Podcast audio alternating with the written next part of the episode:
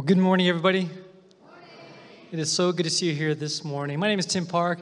I serve as our lead pastor. It is just a joy to, to worship with you on this Sunday. If you're visiting for the first time, welcome to E Free Church. We hope that you will experience the love of Jesus during your visit. And for those on the patio, a special hello to you out there. You are sitting out there on a beautiful day, so enjoy the service from the patio. And those who are joining us online, we always appreciate you tuning in online as well. I want to pause, I want to pray for us and ask God to, to fill this place with His Spirit and teach us.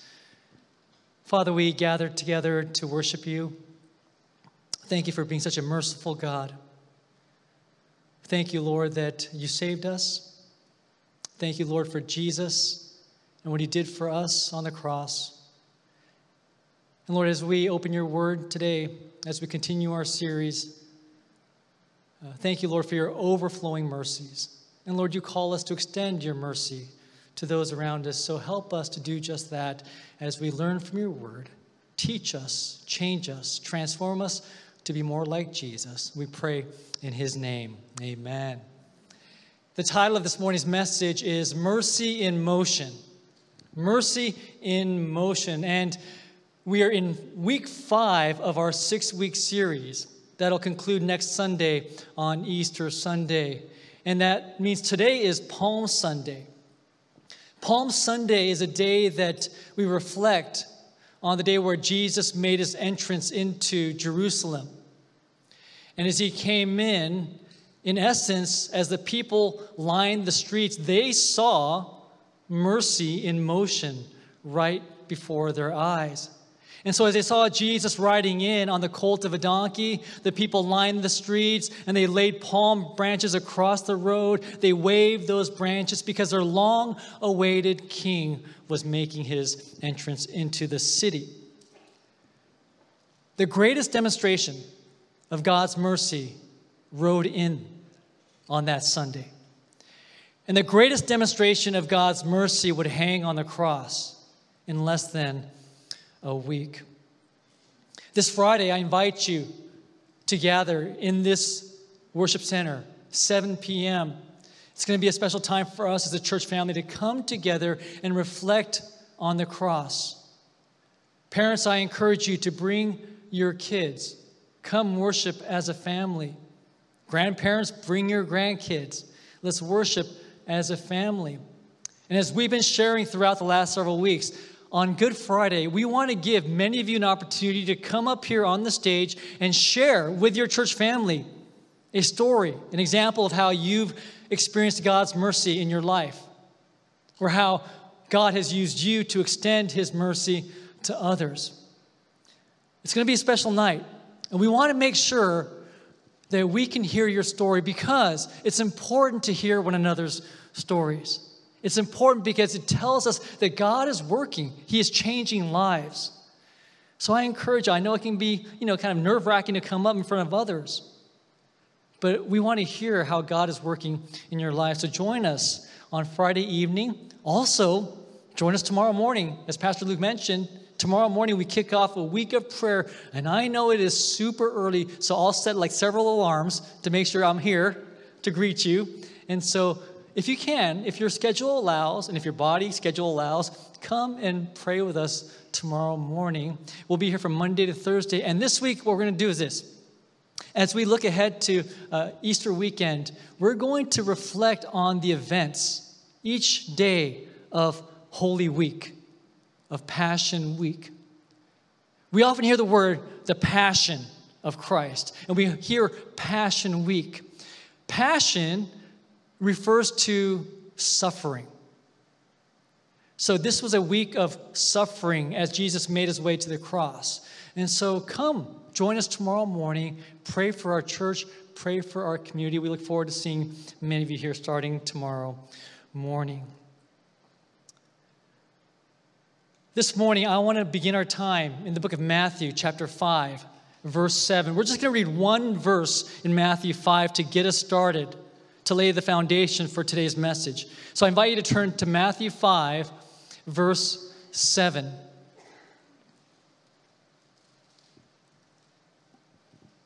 In chapter 5, verse 7, this is what we read Blessed are the merciful, for they will be shown mercy. We'll stop right there. What we have here is a section in what is known as the Sermon on the Mount. The Sermon on the Mount is described in Matthew, starting in chapter 5, all the way to the end of chapter 7. And in this sermon that Jesus is preaching on this mountainside, he addresses those who have made a commitment to follow him. That's very important for us to know. He's addressing those who have put their faith in him.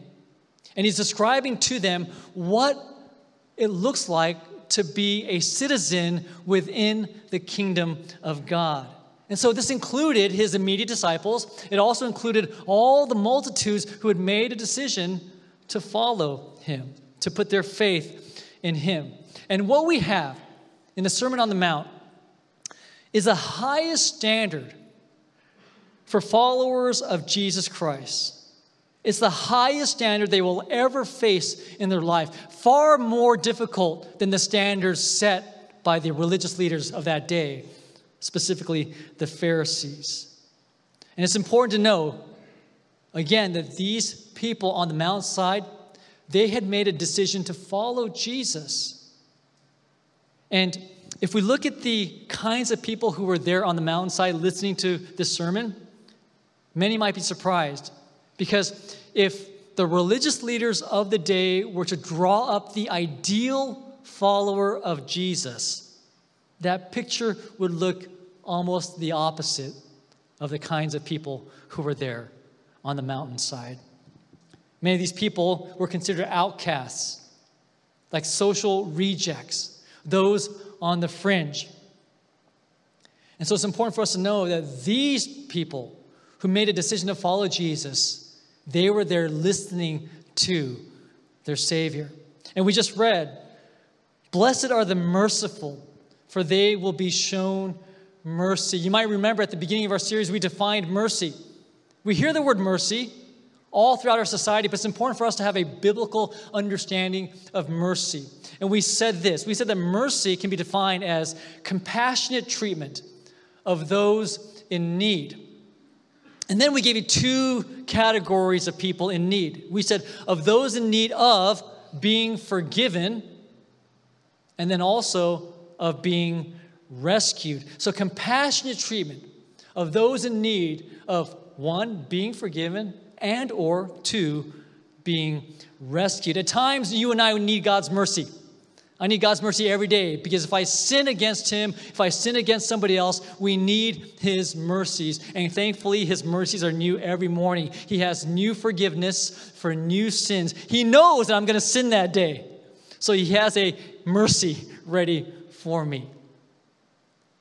And there are also times where we need mercy, not because of a sin, but because we're going through something very difficult in life a trial Praise God that He has new strength for new trials of that day. And so, mercy is compassionate treatment of those in need, of being forgiven, and or of being rescued. And last week, we focused much of our attention on the area of forgiveness, how we can extend mercy to those who have wronged us. Today, we're going to focus much of our time on how to extend mercy to those in need, those who are facing some type of difficulty, not due to sin, but due to some trial, some difficulty in their life. And let's face it, it's much easier to show kindness to people who are like us, who look like us, who dress like us, who talk like us, who live like us, and who like us. You know, for me, it's really easy for me to be kind to people who are kind to me. I love being kind back to people who are kind to me. It is so hard to show kindness to those who are not kind to us. And so when we think about showing kindness, in Scripture, oftentimes we're called to show mercy to those who are very different than we are. And so, as we think about this subject, about being compassionate and treating those with compassion, those who are in need of being rescued, I want to take you to a passage in Luke chapter 10. Luke chapter 10, starting in verse 30. And we'll describe a path, we'll describe a scene where a person is called to show compassion to those who are not like him, who are very different than him. Luke chapter 10, starting in verse 30, I'll read to you verses 30 to 32. Luke 10, verse 30 says this In reply, Jesus said, A man was going down from Jerusalem to Jericho when he was attacked by robbers. They stripped him of his clothes, beat him, and went away, leaving him half dead. A priest happened to be going down the same road, and when he saw the man, he passed by on the other side. So too a Levite, when he came to the place and saw him, he passed by on the other side.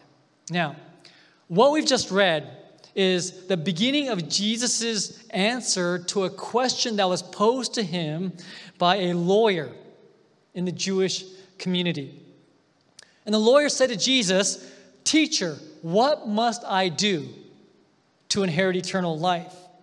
And in his brilliant way, as he often did, Jesus answered that question with a question. I love the way that Jesus would often answer a question with his own question. And so he said, Well, what is written in the law? I mean, you're a lawyer, you know, so what's written in the law? How do you read it? And the lawyer answered, and many of you know, love the Lord your God, right? With all your heart, your soul, your strength, and your mind, and love your neighbor as yourself. To which Jesus said, You have answered correctly. Go and do this, and you will live. Now, at this point, the lawyer is thinking about all the traditions that he grew up and all the law that he grew up following. You see, this lawyer, because he loved the law, he grew up trying his best to obey the law. But what he failed to understand was that he could never earn favor with God simply by trying to keep the law. In fact, it was impossible for him to keep the law. Do you know why? Because when the Old Testament law was given, the reality was the law was never meant to save a person. In fact, the law just condemned a person. Jesus is the only one who ever kept the law perfectly. Every one of us has failed. And so the law in the Old Testament, it did not save a person. But the lawyer, he's thinking, well, I want to obey the law. I'm a lawyer. I love the law. So he's trying to justify himself. And so he asks Jesus, okay, Jesus, who is my neighbor? I want to really obey the law. And I want to stick to the letter of the law. So tell me, who is my neighbor? And that gives Jesus the opportunity to share this parable that we know as the Good Samaritan. For those of you who were here last week, you might remember that we said Jesus often spoke in parables. And a parable is simply a story that Jesus would share. He would literally throw a story, or I should say, figuratively throw a story alongside. Para, alongside. He would throw a story alongside a teaching to provide a vision of life in God's kingdom, in the community of God. And oftentimes when Jesus spoke in parables, the listeners, they would get caught. They would expect one thing and they'd hear just the opposite. Last week, remember Peter? He got caught. Peter approached Jesus and said, Jesus, how many times should I forgive somebody who sins against me? And he doesn't even give Jesus a chance to answer. He says, I've got the answer, Jesus. It's seven times. I'm going to forgive somebody seven times. And the reason why Peter said seven is because, well, the standard practice was three times, right? If you forgive somebody once, twice, three times, three's enough. After three times, if they haven't learned the lesson, shame on them, right? So that was a standard practice. So Peter said, I'm going to be overly generous and forgive somebody more than double, seven times. And of course, we learned last week that Jesus said, No, no, Peter. The number is infinitely more than what you think. And so Peter got caught. Well, here in Luke chapter 10, the lawyer is about to get caught. We've already read that a man was going from Jerusalem down to Jericho, a very dangerous road. It provided many opportunities for thieves to rob travelers, beat them up, and leave them for dead. So the first person to walk by sees this dying Jewish man and decides to walk on the other side. This was a religious leader, a priest. He walked by on the other side. The second person, another religious leader, a Levite, sees the man dying, says, You know what? I'm going to walk by on the other side. Now, why would they do that? In their own minds, they were justified in walking on the other side because at that time, if they had come into contact with this dying man, it would have made them ceremonially unclean. So, in their mind, they're thinking, I'm justified. I don't want to be defiled. So, I'm going to walk by on the other side. They didn't even risk walking by the dying man and not touching him because even if their shadow touched the dying man, the thought was that would have made them unclean and unfit to perform their ceremonial duties. So, in their minds, they're like, this is justified. It's okay for me not to help. Somebody else will help. Now, picture this you're the lawyer listening to Jesus tell, tell this parable. And as Jesus is saying this parable, the lawyer, he's getting upset at these two religious leaders. How dare they? How could they not help their fellow countrymen who is dying on the street? And as Jesus is getting ready to talk about the third person, the lawyer starts feeling good about himself because he's thinking these religious men, they did not help. But he's getting ready for Jesus to say that the third person to come along to help was an Israelite layman, a professional, perhaps a lawyer. And just as he's getting ready to be congratulated, he gets caught. Look at verse 33. But a Samaritan, as he traveled, came where the man was and when he saw him, he took pity on him. He went to him and bandaged his wounds, pouring on oil and wine. Then he put the man on his own donkey, brought him to an inn, and took care of him.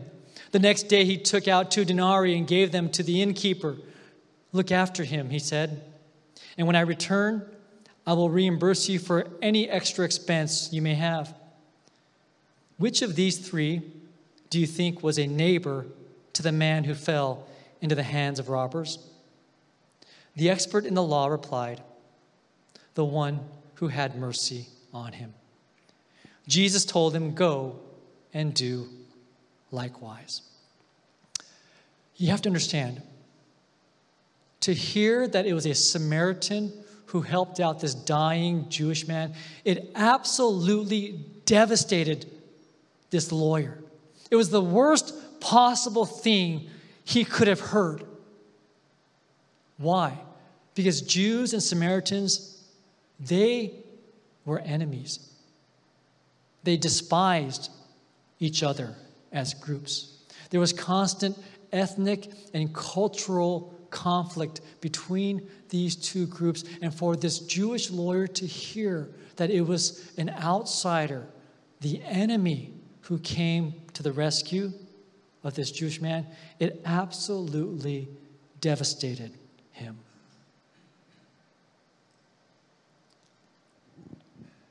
As we look at this parable, do you know what Jesus is calling us to do today? Here in the 21st century, here in Diamond Bar, do you know what he's calling us to do? He's saying, E Free Church, go and do likewise. Go and do likewise. He's calling us to come to the aid of our neighbor. Now, this is about the time in the message where people often ask, well, then who is my neighbor? And they often ask the question, well, you know what? How can we possibly help everyone in need? Those are legitimate questions, right? How, how can we help everybody? There are many, many needs out there. So, so who are we to help? Who are we to help? Well, thankfully, the Bible addresses that question. I invite you to turn to James chapter 1. Toward the end of the New Testament, go to James chapter 1, verses 26 and 27. And we'll look at some practical answers to that question. Who is our neighbor? Who are we supposed to help? James 1, verses 26 and 27. As you make your way there, I want to set the context of the book of James. The book of James is probably one of the, if not the best resources to keep followers of Jesus accountable to our faith. Why do I say that? Because the book of James is a very short book, only five chapters. And in those five chapters, there are a total of 108 verses. That's it, 108 verses. And in those five chapters, there are no fewer than 60 commands to live out your faith. That's more than one for every two verses. So, this is the best accountability resource to live out our faith. So, James chapter 1, verse 26 says this Those who consider themselves religious and yet do not keep a tight rein on their tongues deceive themselves. And their religion is worthless.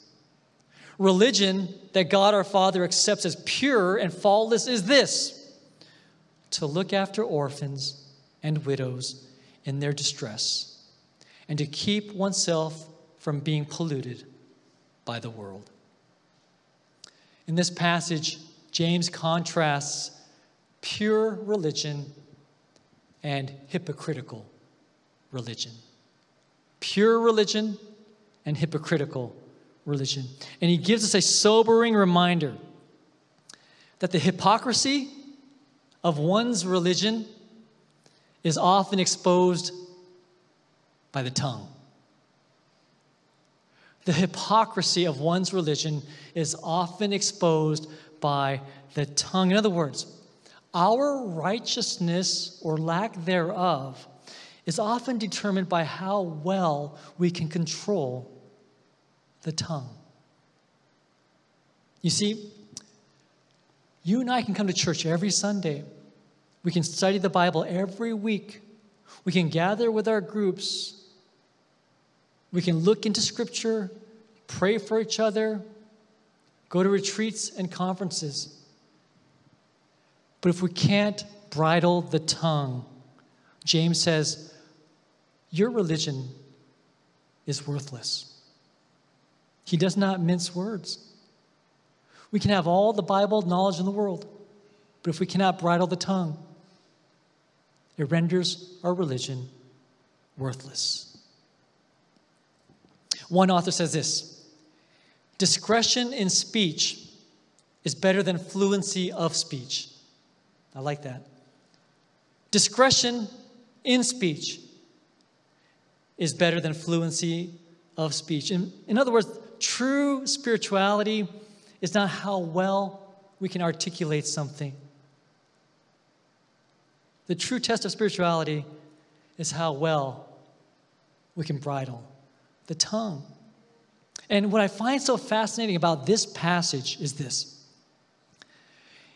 In this same passage, in these two verses, James connects two very specific ways to carry out a pure religion. He says, bridle the tongue. And then right afterward, in the next verse, he tells us, look after orphans and widows. Of all the people that he could have chosen, he specified orphans and widows. Here's what James is saying Pure religion is a compassionate religion.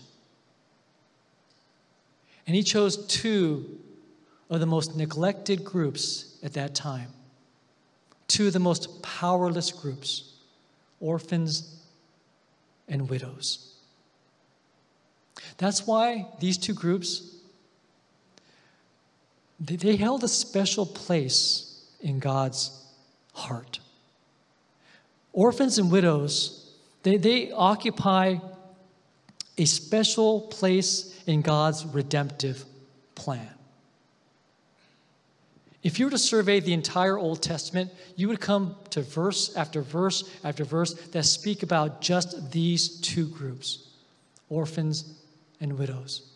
I want to just give you three examples in the Old Testament. You can follow along up here. Three passages. In Exodus 22, verses 22 and 23, it says this Do not take advantage of the widow or the fatherless. If you do, and they cry out to me, I will certainly hear their cry. I mean, that's God talking. Isaiah 1 17. Learn to do right Seek justice, defend the oppressed, take up the cause of the fatherless, plead the case of the widow. In Psalm 82 3, defend the weak and the fatherless, uphold the cause of the poor and the oppressed. Here's the message for today. If you remember nothing else from today's message, remember this main idea for those taking notes, just write this down. If you remember nothing else, this is the message. A pure and faultless religion extends God's mercy to the vulnerable. That's the message. A pure and faultless religion extends God's mercy to the vulnerable. In James's day, it included the orphans and widows. He was giving specific examples. But there are many other groups that are considered vulnerable. In James's day, he was pointing specifically to those who were being neglected. So, how about for us today? Who are the vulnerable? Well, they include the orphans, they include the widows. They include the hungry, the unhoused, the refugee, the abused, the elderly, the displaced, the migrant, and so many others who are in a vulnerable place. James was calling the church not only to feel bad about a situation, but to act on it. You see, it's not enough to feel bad. Pure religion does something about it. So, what can we do? How can we, E Free Church, extend mercy to those who are vulnerable? Well, we do it by putting mercy in motion. And this is where we're going to get very practical. Are you familiar with the uh, phrase use it or lose it? Use it or lose it. Basically, that, that, that means that in order to be proficient and stay proficient at something, you have to practice it regularly. If you don't move, it's going to be harder to move. If you don't exercise, it's going to be harder to exercise. The less we exercise, the harder it's going to be to exercise. But if we include movement into the daily rhythms of our lives, guess what happens? It becomes a habit, it becomes routine, it becomes a discipline. So, if you were to incorporate some movement or exercise into your daily life, the one thing you don't have to ask yourself when, you wake up is this hmm, should I exercise today? You won't ever have to ask yourself that question. Because if it's part of your discipline, you just wake up and you move you exercise, you use it so that you don't lose it. Guess what? The same holds true and is far more important for our spiritual lives. A few weeks ago, we talked about the uh, mercy muscle. Do you remember that? The mercy muscle. In order to grow your mercy muscle, you have to exercise it. For those of us who are not naturally gifted in extending mercy, I have a guarantee. Here's my money back guarantee. Okay? If it doesn't work, you get your money back. The more we extend mercy, the more merciful we'll become. That's my guarantee.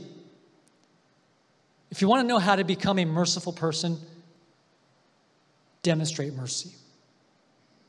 The defeatist mentality says, That's not my gift. Go to so and so, that's that person's gift. If we want to grow in mercy, we exercise mercy. Because the more we exercise our mercy muscle, the greater, the bigger our mercy muscle will be. So, we as a church, we want mercy hypertrophy, not mercy atrophy. Those are big words, but hypertrophy is growth, atrophy is decreasing of muscle. We want mercy hypertrophy. So, in our few minutes remaining, here's what I'm going to do I'm going to give you four practical resources to help put mercy in motion. Four very practical resources, and I'm going to share them in the form of websites.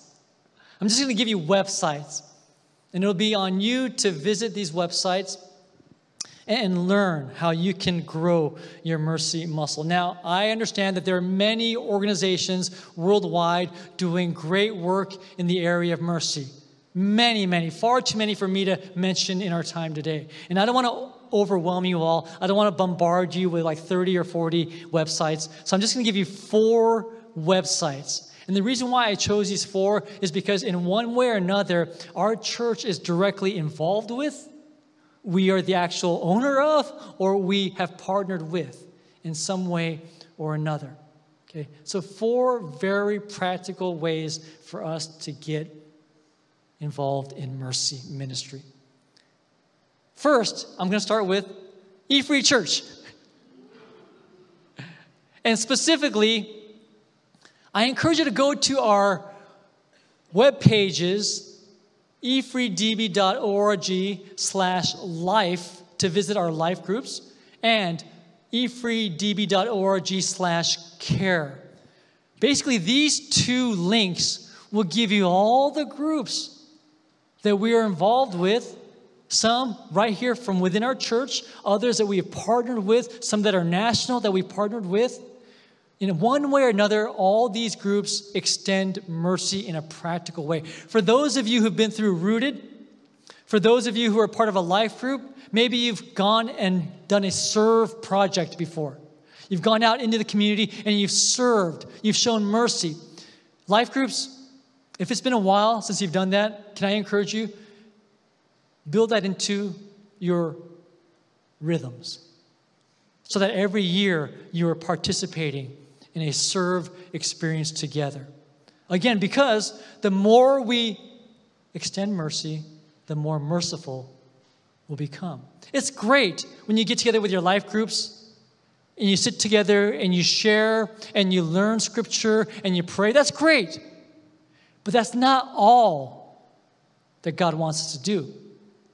There are times where, as a group, we need to go out and serve and extend mercy. So, life group leaders, I encourage you incorporate mercy into the regular rhythms of your ministry. And if you go to our care and support groups, you'll see many, many groups that our church is part of, that we've created, that we're involved with for you to extend mercy. The second website, His Mercy. I'm sorry, I'm sorry, His Refuge. Apologize. His Refuge hisrefuge.org. Hisrefuge.org. A few weeks ago, during our, uh, just a few months ago, during our missions month, Tom and Gail Shook, they shared about this ministry. They founded this ministry down in Orange County. And this ministry provides aid to those who are displaced. visit the website, find out how you can get involved in a very tangible way. Hisrefuge.org. The third website belongs to God's Pantry, G O D S dash pantry.org. Many of you have served at God's Pantry. Many of our groups have served at God's Pantry. It's local, right here, just a few miles away. If you go to their website, you can find ways for you to serve. Invite your friends, invite your family, invite your life groups. This is a tangible way for you to extend mercy. When you go and when you help provide food to the needy, you can also help provide prayer and assistance. God's pantry. The fourth that I'm going to share is a worldwide global organization, World Vision. I appreciate what World Vision is doing. WorldVision.org. If you have not ever visited their website, would you do me a favor? Go and visit the website, just browse around it, and you will see the kind of work that they are doing globally. And they do a great job of defining all the vulnerable. They've defined all these groups the displaced, those who are stateless, migrants, those seeking asylum, immigrants, and on and on. So they've done a wonderful job of structuring this for us. And so, our groups, if you want a wonderful organization to partner with World Vision, I know that our groups have done so much to partner with Mercy Ministries. Our church has been blessed. God has blessed our church with merciful people. So I thank you. And again, as I said earlier on, this Friday, would you come up here? I invite you to come up and share a story of God's mercy in your life or how God has used you to extend mercy to somebody else. It's not enough for us to feel bad about those in need. Let's do something. You know, the point of this six week series was not to hear six weeks worth of mercy sermons and then move on to the next series. But I am excited about the next series. And I'll give you a very brief preview. The week after Easter, so two weeks from today, we'll start a new series called The Church Nature, Purpose, function. It's going to be exciting. We're going to dive deep into the Word of God to see what the church is all about, what our purpose is, and how we as a church can function. And it's going to be, I think, a deep series for us to be challenged in many ways, to talk about what the church is, your involvement here, and God's call to you. But God has blessed our church with kind and generous and compassionate people. So this week, would you consider, in light of Easter, how can you extend God's mercy in a very tangible way?